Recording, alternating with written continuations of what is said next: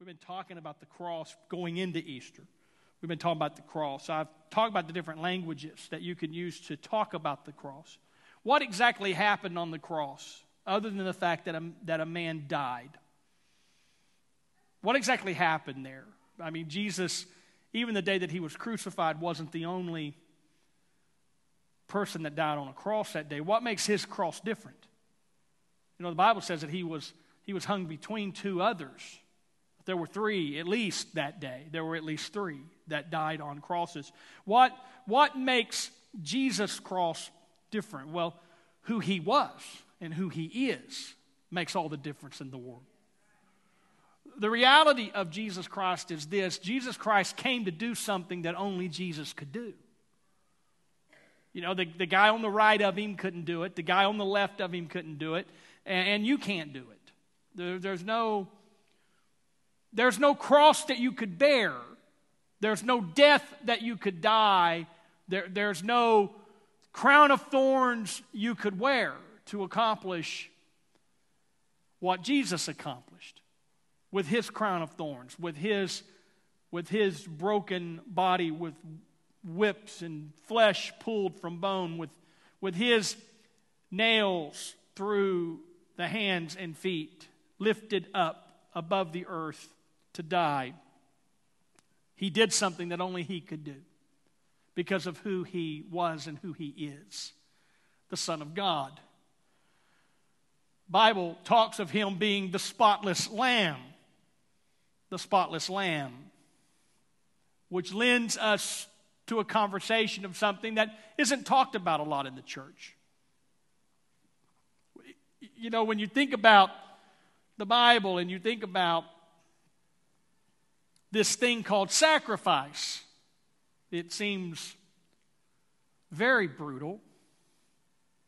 I am very thankful that we no longer practice animal or human sacrifice. I mean, I think about that in, in, in I'm like, man, I'm glad I don't do that. You know? I mean, I'm a sissy when it comes to killing things. That ought to make y'all feel pretty good about that. I mean, I can squish a bug, but you know, I, I can't. I can't look at a deer without thinking about Bambi. You know, and I mean that's just it. You know, I mean, I mean, that, that that's okay. You know what I'm saying? I mean, I can catch fish. I don't feel much sorry for them, but. Um, I've never, I've never been one to be cruel to animals. My, my heart, I just, my dad years ago, I, I, deer hunted years ago. I just turned all the deer hunters off, but I love you. And, and, you know, I come from a long line of deer hunters. I come from a long line of deer hunters.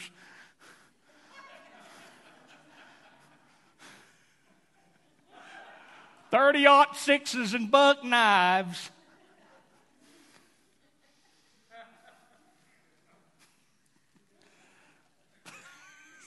Terrible. Do not try to write a song in front of people. write songs, write songs in the privacy of your own room, but uh, and then vet them with someone that knows music. I come from a long line of deer hunters. I told my dad time, I said, I think I'm through. I'm going to hang up my hunting. And my dad said, You done got soft, didn't you?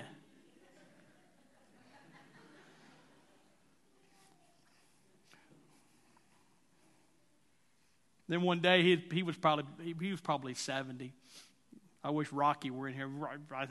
He's up there. Rocky, God bless you, brother. You, you got you got to love me on this one.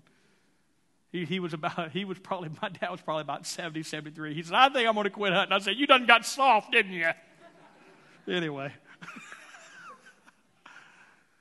yeah, you know, when you think about these animal sacrifices in the Old Testament, I mean, to me, the, you know, the reason why it's not talked about a whole lot is because it's kind of hard to explain in some senses of the words. I mean, you kind of get this idea of, of the fall of man, and we've been talking about that. We've been talking about that when man fell in the garden, he fell from a state of dominion. In, in Genesis chapter 1, God spoke to man and said, that you would have dominion or you would have rule over this earth, that you would have rule over every living thing. And when man fell in sin, that rule, that dominion was passed from man to death. Now death had dominion. Death now would be staring in the eyes of every man, woman, boy, and girl and say, At some point, you're going to have to succumb because I have you. I have dominion over you. I am death. I rule. So the Bible talks about things like that we are held slaves to the fear of death, that we are, that we are in bondage to, that, that this idea of death from the Old Testament perspective prior to Jesus Christ that, that, that these words from God to them in Genesis 3 3, but God did say, You must not eat from the fruit of the tree that is in the middle of the garden, and you must not touch it, or you will die. This is the reverberation back from death to man. You will die, you will die, you will die. I have dominion over you. You will die. Man was even thrust from the garden, and we've talked about that. We talked about that, that the cross is a battlefield, that Jesus Christ fought a battle with death on the cross and won. And only he could fight that battle, and only he could win that battle. We talked about the, the cross being a marketplace, that we were held slaves to the fear of death, but that Jesus on the cross stepped into the marketplace of eternity and said, I am going to redeem them all. They are no longer slaves, they are free. Last week we talked about the cross being a place of exile, that Jesus Christ stepped into that place where people had been banished from the presence of God, and now Jesus Christ comes into that place of banishment and he leads the captives from that place of exile. He declares to us that we can now go home. Let's go back to the Father, let's go be in his presence. And all of that stands in contrast to what death would say, because death would speak over every one of us and say that we are unworthy to enter the presence of God. Death would say that we are losers, not winners in the great battle of eternity. Death would say that we are still slaves and we must still succumb to the fear of death in our life, that, that death is something to fear and be afraid of because death would claim to have dominion, but yet Jesus Christ came into this world and did what he did in order to capture dominion back for mankind. And, and this was the power of the cross. This is what happened on that middle cross. This is what is different between this cross and these crosses or any other cross that may have been in the historical setting of the Roman Empire. That, that, that this is the difference between the cross of Jesus Christ and in any other death that could happen. That Jesus Christ came to secure dominion. So that takes us back to this idea of sacrifice. The Old Testament is replete with animal sacrifices, that, that, that there was a temple set up, a tabernacle in the wilderness, a temple in Jerusalem. There was, there was this temple set up, and inside of this temple were these places of worship, and ultimately the center place where the Bible says a mercy seat sat upon what is called the Ark of the Covenant. And, and it was there that the people understood the very presence of God would dwell among the people in that place. But even in that system, only one person could go in, and that was the high priest. That the high priest, they would, they would go to this, they would, they would go through these ceremonial things where they were, they were washing out a laver, they were doing all these things, they were, then they would sacrifice, and they would take the blood from this sacrifice, and then this high priest would enter into this temple with the blood of that sacrifice and this was God's temporary. Everybody say temporary. That's a very important word. This is God's temporary answer to the accusation thrown by death. That death is saying, Nope, you said they would die. Death would say, Nope, I have dominion over them. I have, I have secured dominion over them because of the fall. And then God would say, But then let something be sacrificed, and the death of, of this particular animal and the bringing in of this blood will cause the people to be ceremonially clean in a temporary situation, and the people then would be able to have some measure of fellowship with God among them through the high priest. And God worked with the people in that system. That every time death would bring this accusation, the people are unclean, the people are unfit, the people cannot be in the presence of God, the people must die. That's God's own word. The people must God die. Then God would again reiterate this idea of sacrifice that if, if an animal is slain and the blood is taken in, the accusation of death will then, will then be answered, that there is now no accusation from you the blood covers that dominion strike from you. This is revealed to us in the New Testament. And I read from the New Testament. Hebrews chapter 9, verse 11 says, But when Christ came, see, you have all of these animal sacrifices, and all of this was set in a temporary fashion. But now listen to this. But when Christ came, as high priest of the good things that are now already here, he went through the greater and more perfect tabernacle that is not made with human hands. That is to say, it is not a part of this creation. And so the writer here is saying that the temple that Christ went to wasn't on a hilltop in Jerusalem. The temple that Christ went into was not in some earthly place made of, made of stone and of mortar, but the temple that Christ went into was a heavenly temple that Christ on the cross went into a heavenly place, and as our high priest, he entered into that tabernacle that's not made in this creation, but it is a spiritual place.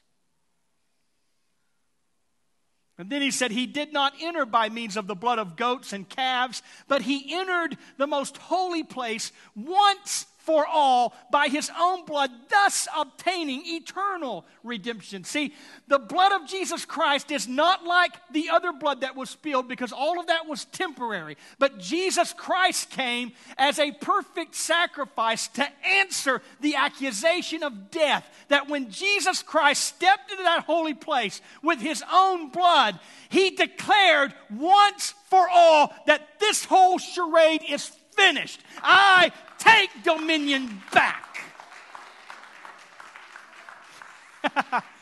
oh, death standing there with its eyes wide open as Jesus Christ steps into that holy temple in heaven and declares that I have dominion and I am going to make the people clean. Oh, oh, clean that we can enter into the presence of God. See, the 13th verse says, The blood of goats and bulls and the ashes of a heifer sprinkled on those who are ceremonially unclean sanctify them so that they are outwardly clean. How much more? Will the blood of Christ, who through the eternal Spirit offered himself unblemished to God, cleanse our consciousness from acts that lead to death so that we may serve the living God? Our conscience is clean from acts that lead to death. Death doesn't have a hold on us anymore. Death doesn't have dominion over us anymore because Jesus Christ went to a cross. And on that cross, as a temple, he stepped into that holy place, and with his own blood, he eternally redeemed that which was broken. Ladies and gentlemen, we have been set free by the blood of Jesus Christ, and we are now made clean. We are now made clean. I mean, this is the thing that, that gets me, uh, uh, you know, and I, I mean, I don't want to take too big of a rabbit trail here, but I mean, this is, this is the thing that gets me about this idea in, in the Christian church that we have to work our way toward being right in the eyes of God. As though there were some cross that we could bear that, that would make it all right. Listen, Jesus did what he did because he was the only one that could do it. are, you follow, are you following with me about that? Do you understand what I'm saying right there? This, this here says that he offered himself as an unblemished, as an unblemished. See, Christ was tempted in all points like we are, but he was without sin. Jesus Christ was able to do what we cannot do. And that is go to the cross and cause a finished work to take place. That Jesus Christ, with his own blood, redeemed us in eternity. So that now we stand and we recognize that what we were once powerless to do, we can now do through Jesus. That what we were once unable to do on our own and are still unable to do on our own, we can accomplish through faith in Jesus Christ. Matter of fact, look at Romans chapter 3. Now, apart from the law, the righteousness of God has been made known, to which the law and the prophets testify.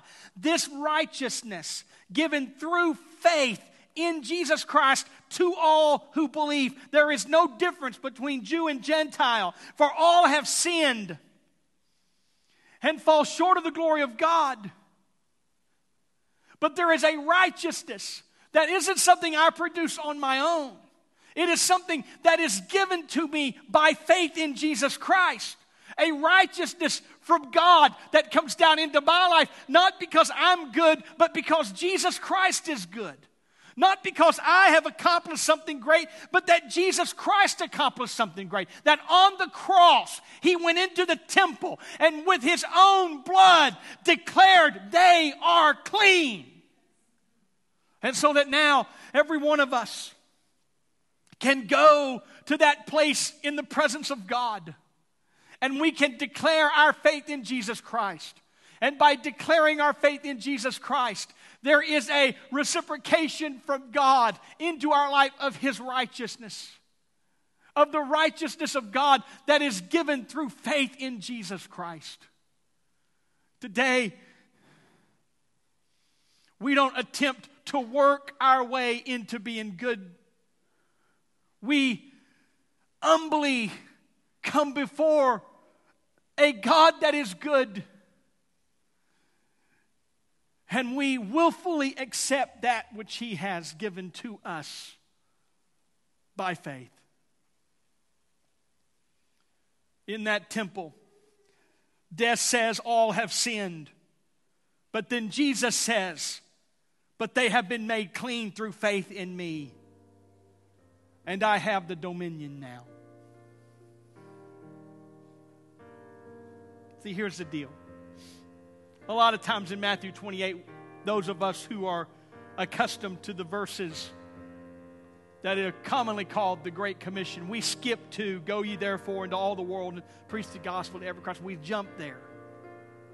What we fail to realize a lot of times is that portion of the Great Commission doesn't necessarily, it doesn't start with go. It starts a few it starts a few words earlier when Jesus said, All authority has been given to me both in heaven and on earth. Then it says, therefore, go. Jesus said, because the authority has been given to me, all authority on heaven and on earth, because I have secured dominion. Now you can go. This is what I want to tell somebody today. Jesus has the authority to make you clean. He has the authority to do it. And not only does he have the authority to do it, he has the willingness to do it. Maybe the greatest statement of the day is the one I'm about to make God is not against you. God is not against you. He is for you 110% if that were possible. He is absolutely for you. And He has the authority to cleanse you. You say, well, Pastor, what about when we make a mistake? What about when we goof up? What about then? Well, the Bible talks about if we do sin, we have an advocate with the Father, Jesus Christ the righteous. What we do is we go back to Him. A word that many of us may be familiar with repentance. You say, what does it mean to repent? Most people would say it, it means to ask for forgiveness. I'll say that repentance takes it just about a, about a hair farther than that. Repentance is not only asking for forgiveness, it's having a change of heart to allow the Holy Spirit to try to change the behavior to begin with. It's about a turnaround. Are you following me? And so we go to the Lord and we ask, in a spirit of repentance, we ask for forgiveness. This is where people get a little sideways. Because a lot of times it's so hard to forgive ourselves that we have a hard time grasping that God has forgiven us. Can I tell you something today?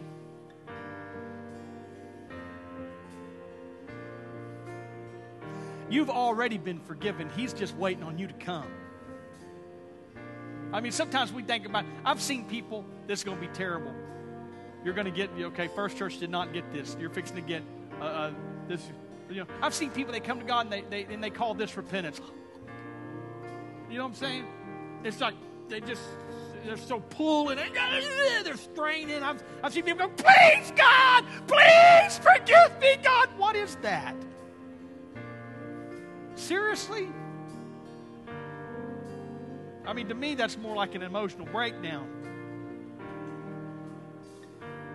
You know what it really is? It's, it's doubt. It's like, man, if I can beg hard enough, maybe God will do it. You don't have to beg for God's forgiveness. That's ridiculous. The Bible says, while we were yet sinners, Christ died for us. He died for you when there was when, when, when you was as low as you could get, he still loved you enough. You don't have to beg for God's forgiveness. Get a little bit of faith inside to say, you know what? Jesus died for me even if I'm a scoundrel. You know, even if I'm a mess up. Come on. Even if I'm a mess up. I think every one of us might have areas in our life that, that we think, man, I'm a mess up right there. That don't mean I want to stay there, but it does mean I can go to the Lord and say, hey, work on me. And in that place of the temple on the cross, Jesus Christ has all authority to declare you clean. And He wants to do that for someone. He wants to get a monkey off of someone's back today. I mean, I really, I just kind of felt like, man, I want to come out here today. There are people sitting under here, you say, well, I just feel so unworthy. I feel so unworthy. Pastor, don't you feel unworthy? Not in Christ. I mean, I'm not being arrogant, but I'm telling you, I have 100% confidence that God loves me. I have 100% confidence that Jesus wants to cleanse me. So I'm not groveling before the throne of God. The Bible says to come boldly to the throne. Come boldly to the throne that you may receive mercy and find grace to help in time of need. Come boldly. How can you come boldly? You can come boldly when you understand that on the cross, Jesus Christ declared you clean. It's been done. It's already it's a done deal. All you have to do is walk into it. Come on, somebody. Come on. Let me let me I gotta say it one more time. I'm trying to help somebody right now. This is the way we treat God. We treat God like He hadn't made up his mind yet. Is anybody else in here besides me? We, we treat God like He hadn't made up His mind yet. Like, well, I don't know, man. I don't know if God's going to forgive me or not. I guess God will make up His mind when I get there. And it's like we go and say, Oh, Lord, will you forgive me? And the answer from heaven is, Well, you're going to have to give me a moment. Well, I just don't know. You know, John Paul, I could probably forgive you if you wouldn't keep lying about your name. I mean, seriously, dude, every day, every day, every day you lie about your name. Your name is John Paul, not JP. But no! No, you're a liar. You're a liar.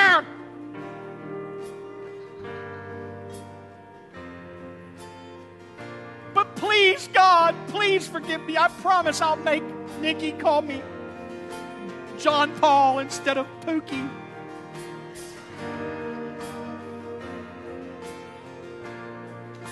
And God's up there going, well, no, no, I just don't know about it. You know what? John Paul, come to me tomorrow. Maybe you straighten this mess up. You you got all these young people lying. Pastor JP, Pastor JP. The whole pack of them are going to hell because of you.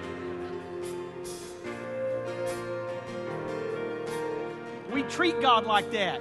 Like we're in a bargaining with God, trying to bargain our forgiveness, trying to bargain mercy, trying to bargain. Stop trying to bargain with God and just have faith to know He's got all authority He's got all authority and he's got all the forgiveness. The Bible says he obtained eternal redemption. It's already a done deal. You just need to have faith in it. Whether you go as Pookie, JP, or John Paul, he loves you. He loves you. He loves you. Am I the only one in the room that's catching the wind that's blowing in the spirit? That, this, that, that somebody in this house needs to step under the umbrella of God's love and forgiveness and recognize you have been redeemed. You have been redeemed. Jesus Christ went into the temple on the cross and he made us clean. Now we just have to accept it. Would you stand with me? Father, I'm asking you in the name of Jesus to help us. I'm asking you to help us. It is by your word, it is by your presence, it is by your spirit that we are declaring the blessing and the word of God over every heart and every life. Give us minds to understand this. Give us a fresh start today. Give us the ability to understand your righteousness that has been given to us through faith in Christ. Help us today to feel that cleansing that cleans our consciousness from acts that lead to death. I'm asking you in Jesus' name for your strength and power. If you're in this house right now, you say, No, Pastor, I need a fresh start. Would you pray with me today that I can just have a fresh start? That, that, that I can have salvation or, or, or, or recommitment in my life, would you just raise your hand and say, That's me and I want a fresh start today? Thank you so much. Pray with me, everybody, for these that just raised their hand. Say, Father, right now, I declare Jesus Christ is my Lord. I believe that God raised Christ from the dead. And I'm asking right now for your forgiveness. I repent before you. And I pray that you would give me the strength by the Holy Spirit to be whom you have called me to be. I thank you for forgiving me, and I'm going to walk in your love. In Jesus' name. Everybody said amen. I wonder if we would clap our hands to the Lord in this house. Praise God.